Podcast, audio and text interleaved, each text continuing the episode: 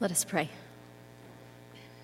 And now, Lord God, may the words of my mouth and the meditations of our hearts here together in this place be acceptable and pleasing in your sight, O God, our rock and our Redeemer. Amen. I just want to thank you for having me here this morning. I'm very excited to be here. I'm very honored to be here. Uh, I, I wanted to just, Dr. Garland said that the, the the song that we started with was in our um, mine and Josh's wedding, uh, but also the song that we sang um, just moments ago was one that I sang with our um, families in South Africa just the week before last, and we didn't communicate that at all. So I just feel really at home right now, and I'm very grateful for that, and I want to thank you. I have a lot of memories in this chapel. I was taught here, I've grown spiritually here, academically here. I've been in ordinations and weddings of friends of mine here, and I was married in this chapel. I've, I've heard the word preached here by many great preachers, by Dr. Garland, by Hulitt Gloer, by N.T. Wright, Bill Pinson, um, many others, but I also got to hear one of my classmates uh, receive her award here for her great preaching in this chapel. But I want to tell you, I'm not here this morning because of my greatness as a preacher. And I'm not here because of the sermon that I have to preach, but I'm here because I want to share with you the sermon that God preaches to me every day. The sermon that God preaches to me through the lives of people that He's allowed me to work with in South Africa, in a ministry that I'm humbled to be a part of, in a ministry that touches the lives of hundreds of people every day. Uh, many people receive the love of Christ through this ministry that had nothing to do. We didn't start the ministry, we just get to be a part of it. So I want to share today with you the message that God preaches to me. When we hear the name of God, we hear the greatness in that name. We know there's greatness in that name. We know that God is greater than we could ever comprehend. We know that God manifests himself in many different ways, and we know that God is love. And it's only from the perspective of a Trinitarian God that we can actually claim that God is love because we have to have something to love. And God is love because God is never alone. It's the love relationships between the Father, the Son, and the Holy Spirit, and that united together in love. And that love is that's that's what we call Trinity. So how can the three be one? It's because they're united together in love. And God is community. God's community and has been since before time. That's why we're called to be in community. The Father, the Son, the Holy Spirit, they live in each other. They don't live among each other or near each other. They live in each other. This is something that I battle to teach my small kids and my, my parents, but something that you get every day, so we don't have to spend too much time on. But the best part of the Trinitarian doctrine is when Trinitarian doctrine intersects our day to day. And that's where we're called to live in this love relationship with God, and where we're called to invite others to live in this love relationship. God, uh, John records that Jesus said, The Father lives in me, and I live in the Father. He then relate, later records when Jesus is praying to the Father before he's arrested, Jesus prayed, I pray also for those who will believe in me through their message, that all of them may be one Father, just as you are in me and I am in you. May they also be in us, so that the world may believe that you have sent me. I have given them the glory that you gave me, that they may be one, as we are one, I in them and you in me, so that they may be brought into complete unity. Then the world will know that you have sent me and have loved them even as you have loved me. What a gift, right? What an incredible invitation, an offer that, regardless of our nationality, of our age, of our race, our gender, an invitation for everyone who's created in the image of our Creator to live in this love relationship. And as one who lives in this love relationship, that's all that I want. That's all that I want to do with my life, is to allow God to use me to invite others into the love relationship of the triune God. God is love. This is why anything outside of love is outside of God. There's no room for anything other than love in the love relationship. Love that breaks down walls of hate, of segregation, or superiority, or entitlement. The triune God might be more than we can actually fully comprehend, but in its simplest form, God is love. And that's what we're called to do living in love and inviting others into that. So we're going to look at this morning how, how do we do that? If you'll turn with me in it to uh, Micah chapter 6 in your Bibles, this is the point um, in my Bible studies with my kids that I have them sing the books of the Bible song, but I'm going to spare you that. Unless you want to. Micah is sharing the hope for the remnant of Israel. He asks Israel what pleases the Lord. It's not their sacrifices, it's not their offerings, but rather he says in verse 8, What does the Lord require of you? To act justly, to love mercy, and to walk humbly with your God. This was the message of Yahweh for the people of Israel. And this is the message of our holy, loving Father for us, his children who are called by his name.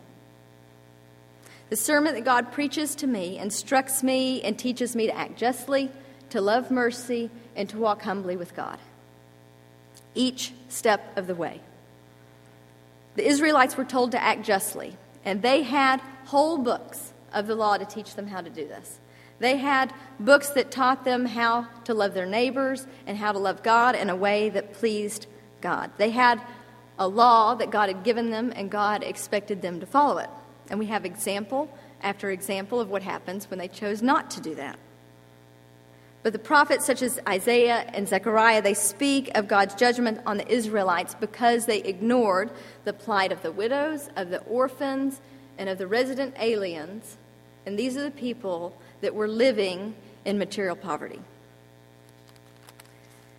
They were judged because they did not act justly towards those in need. But the God who acts justly helps us to understand that this is not the same justice that the world might require of us. Let's take Hosea, for example. Hosea acted justly in the eyes of God towards his wife, and he just continued in that relationship, whereas the world would have said to turn, the back, turn their back on that relationship. The world would not have put up with that. Micah tells the Israelites to act justly. He says, This is what is required of you, this is what is expected of you. And that's what is expected of us. We may not follow a list of laws that are laid out on stone tablets, but Jesus sums it up when he says that what's required of us is to love the Lord our God with all our heart, our mind, and our soul, and to love our neighbor as ourselves. We're told to act justly, and this is the message that God preaches to me to love in an unjust world, to love justice in an unjust world. God gave me great love for one of our home based caregivers her name's Luleka. And one of the great privileges in ministry, I feel, is to get to walk the last leg of the earthly journey uh, with people, to walk with them in death. And Luleka came to me one day, and she was completely devastated. She had learned that her husband of 11 years and the father of her two children had been cheating on her, and this is what she was upset about. But the way that she found out was that she had gone to get an HIV test and it had come back positive. And she knew that she'd been faithful, so there was only one way that she could have contracted the illness. Now, in many parts of the world, AIDS has become a chronic disease. Here, it's a chronic disease. Whereas in Africa, the majority of the people still suffer because it's a terminal illness. It's not a chronic disease yet. And the next few months for Luleka, for us, were filled with doctor's appointments, and she was in and out of the hospital. And the last time that she was in the hospital, we had the feeling that she wasn't coming home. She had TB, she had PCP, it's an infection of the lungs. And we went to the hospital every few days to check on her, to bring her food. That's not provided in the hospital. And we quickly learned that she was not going to receive the care and the treatment that she needed. There were days that she was non responsive. We'd go in and she'd just be laying comatose in her bed with her eyes open. She was laying in her own vomit. No one was changing her bedding, so I'd come in and she'd be laying in her vomit. No one was changing her diaper. In late stages of AIDS, adults wear diapers. No one was changing her. She wasn't getting the medicine that she needed because she was throwing it up, but they wouldn't give her IV treatment. Cleaning her and changing her and changing her bedding and her diaper, all that became my job. And we had a nurse that we worked with who would come and meet us at the hospital regularly to help teach me how to do some of these things. They didn't teach me that here at Truett. The love that we had for Luleka gave me the strength that I needed to keep doing these things that I was normally not comfortable doing. That was not something that I was comfortable with. But we cared for her until we received the call from the nurse that she'd passed away, and then we buried her. But the lessons learned and the love there stay with me. I feel like when God teaches us to love, He builds our capacity to love, and once that happens, that can't be undone. Micah instructed the Israelites to love mercy, or in some translations, it says to love kindness. We have plenty of accounts when the Israelites chose not to love kindness, but we do have one account that I think is highlighted. And I think of, when I think of the loving kindness, I think of Ruth and her care for Naomi. And I think of the selflessness that Ruth had for Naomi and her care and attention to her.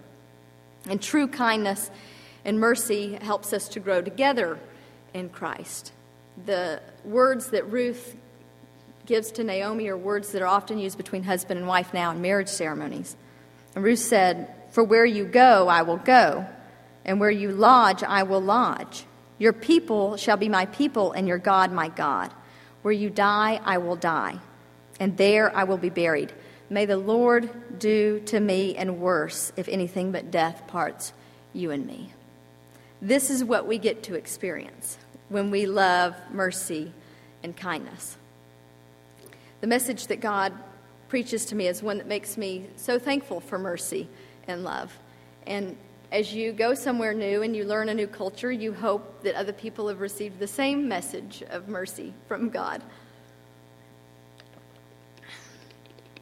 When we moved to South Africa in 2005, um, about a little less than a year later, a friend of ours, another home based caregiver, passed away, and we went to the funeral. And we'd been to funerals there before, but no one that we were really that as close to.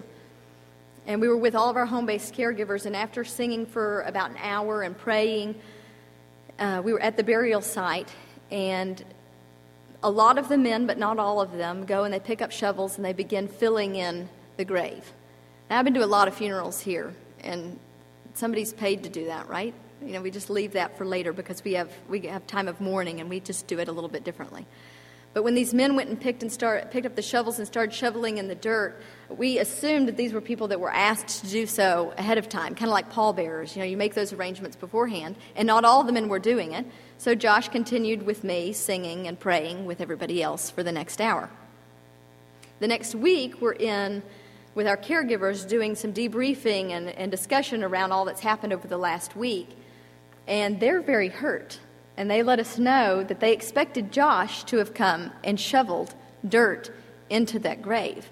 And we explained to them that we didn't know that that was our role. We thought that that, we explained to them how it works here, that people are asked to do that kind of a thing, and, you know, just asked for a little bit of, of insight and understanding of how it works. And they were very gracious, and thankfully that they, they felt comfortable enough to discuss it with us. And so we were able to have that time of discussion, and it helped us to understand them a little bit better, and it helped them to understand us a little bit better, and it also um, helped them to know to teach us along the way. And so they became um, many of our great teachers in that. And our relationship with them was able to grow because of that instance. The third thing that Micah instructs the people on is to walk humbly with God. Humility is a hard lesson to learn.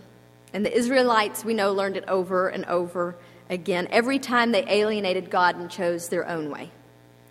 It was humiliating for Joseph's brothers to stand in his presence after learning who he was. This brother that they thought they had gotten rid of, now rising to a position of power and authority over them. To be the children of God is to know your place. There's no rising above the Father, there's no being greater than God. There are hard lessons to learn along the way. Many times we have to learn these lessons over and over again, but learning humility in God does not come without grace. God's message of humility is one that I have had to learn over and over again, especially when you work in instances of life and death and you just have to learn that you don't know what to do, that we didn't learn that in seminary. One of our home based caregivers in Tabasing, she became pregnant. And she was admitted to the hospital. She was going to deliver a baby boy, and they had to do a C section. And C sections in the government hospital there are still done the old way, which is an incision vertically uh, all the way up the abdomen. So she went in, she had her C section, she came home, and we learned very quickly there was something wrong. She'd contracted TB while on the ward in the hospital, and she'd also became septic. She had a high fever, and something wasn't right, so we took her back in and found out that the doctors had left gauze in her abdomen when they'd sewn her back up. So she, she was septic, so they had to leave her wound open and let it heal that way. Uh, so they had to keep her in the hospital for a while. They said she was going to be there for a few months. And after she'd been there three or four days, I received a phone call from her on a Sunday afternoon and said that she was being sent home due to strikes in the hospitals. All the hospitals in the city had closed, and they were just sending people out. Those who couldn't make it past the door died in the parking lot, but they sent her home uh, to die. And by God's grace, we, I was on my way to go change her dressing myself, but by God's grace, we had uh, some friends visiting us, and a nurse practitioner, Liz, was there, and so I explained everything to her, and even the fact that Ntabiseng was pregnant, uh, sorry, that she was HIV positive, that she had AIDS, and explained everything to her and asked if she would be willing to come with me. And of course, she came, and she even took me to the store beforehand showed me exactly what to buy, took me over there, showed me how to change the dressing so that the wound would heal properly. What she couldn't teach me was how not to gag, because, like I said, this is not my thing, and uh, septic wounds are for somebody else. Um, but we were um, going back and forth every day then to change the wound, and when Liz left, then I was able to do that myself. And we, we started with a wound this size on her abdomen, and it shrunk down to about the size of a dime and then eventually closed up. And I was able to take her to get her HIV treatment and her TB treatment, and she was able to see her son's first birthday. But we must remember to live in that love relationship because, because God works in community. It's not something that I could have done alone. I had to learn really quickly uh, to be humble and to accept the fact that God needed to use others as well, and we worked together, and she was able to be healed. Our service, our ministry, this should all be the outflowing of love. It should be the outflowing of God. If you remember the words in the letter to the Corinthians, without love, we are nothing. We have nothing. So, love should be all that we seek. Love is everything, but it isn't as easy as it sounds. We know that. This is why God offers us grace. God has had to have a lot of grace with me I don't always see what God is doing, and I tend to complain, even if it's just to myself or in my prayers. One day, our caregivers took me out to visit a lady who was suffering with TB. She was HIV positive. And they were explaining to me that they were worried that if she needed any assistance or care, that people were going to have a hard time getting to her. So we parked at the top of the informal settlement. It was about a mile and a half from the lady's house. We hiked down the dirt paths. You have to be careful to step around the, the raw sewage that flows down the paths. We get to the steep hill, and we had to get down the steep hill and cross the, the river, hopping across the stones to get to the other side. And again, you don't want to fall in because it's raw sewage. And at that point, I'm beginning to realize why my caregivers are so concerned because if this woman needed any assistance, the same way that we got in is the same way any paramedic who's not going to come or any friend would have to go in and then carry her out on their back. So we get to the woman's shack, her little 8 by 8 shack. She offers us to come in. She has nothing other than her shack. She, usually, people will even scrounge up food or anything they can to give you. She had nothing. So she offers us seats on her bed. She borrows buckets from the neighbors, and we sit on the buckets. And I ask her, I say, How are you? And she says, God is good. I can't complain. And for all the complaining that I had done in my head on the way down there, I know that God has grace. And I know that God used this woman to teach me this lesson of humility and to offer me his grace.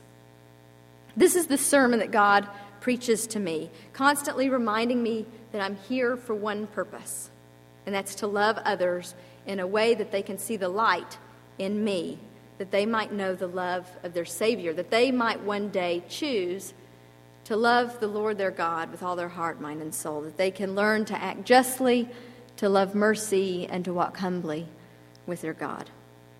This is not something that's done in solitude. It's not something that's done by one person or by one family or even by one church.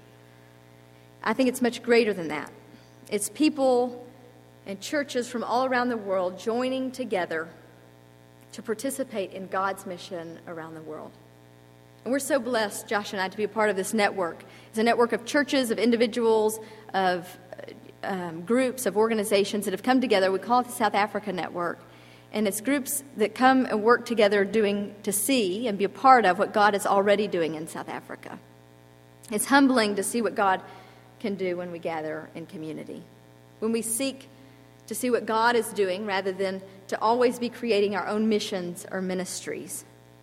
We, we work with churches all over, and they have plenty of money and plenty of people that they can start their own things, but instead they want to, just as we have done, get involved with ministries that are local, that people locally are already doing. We have a church in Fort Worth that's a part of this network, and every Thursday night they have a fellowship meal. They call it their agape meal. And they invite the community to this table that's beautifully um, decorated, beautifully set, and they have really good food. And it's people in the community who are in need, and they come and they have um, fellowship meal together.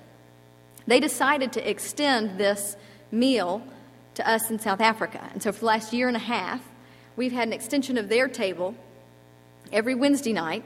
Time change, you know, Wednesday night.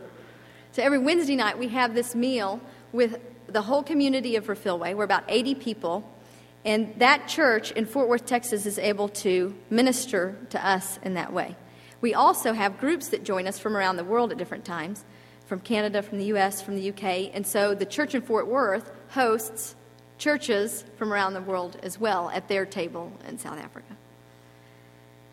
It is being love to everyone that we encounter that allows us, allows people to see the light in us. It allows us to be, have the opportunity to bring people into that fellowship that we were talking about. When people ask me what I think about poverty, I tell them of the people that I know and I love that are impoverished.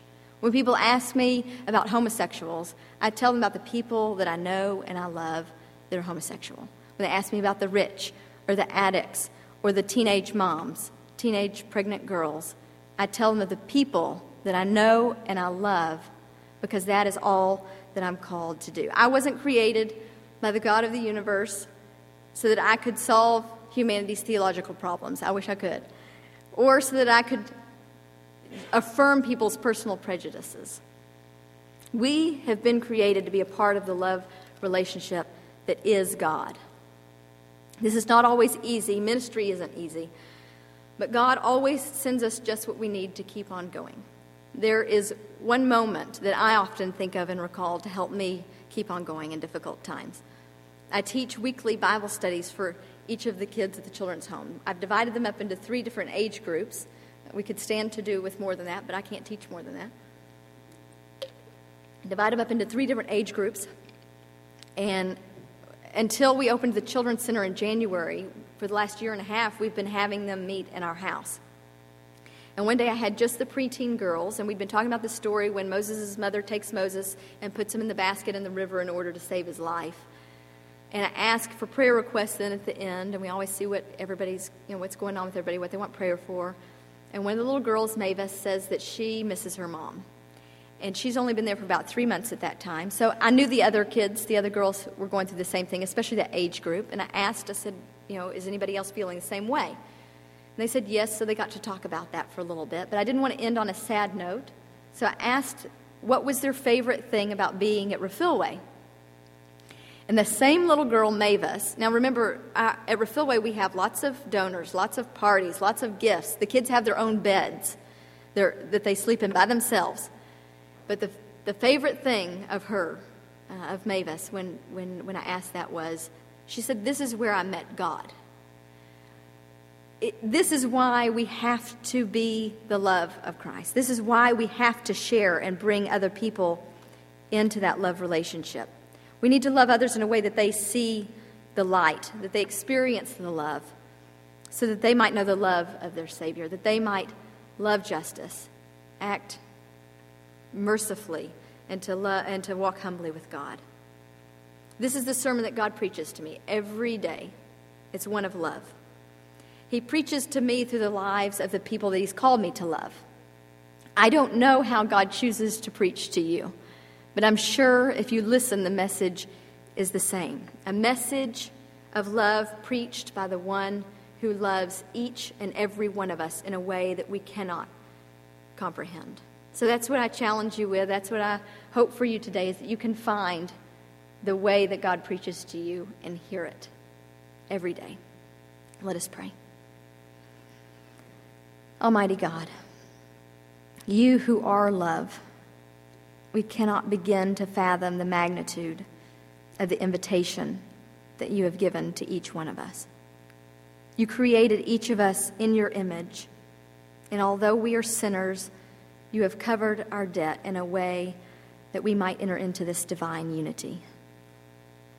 Lord, give us each the ears to hear your message and grant us the mercy to live in your light, sharing your love with those you bring into our lives.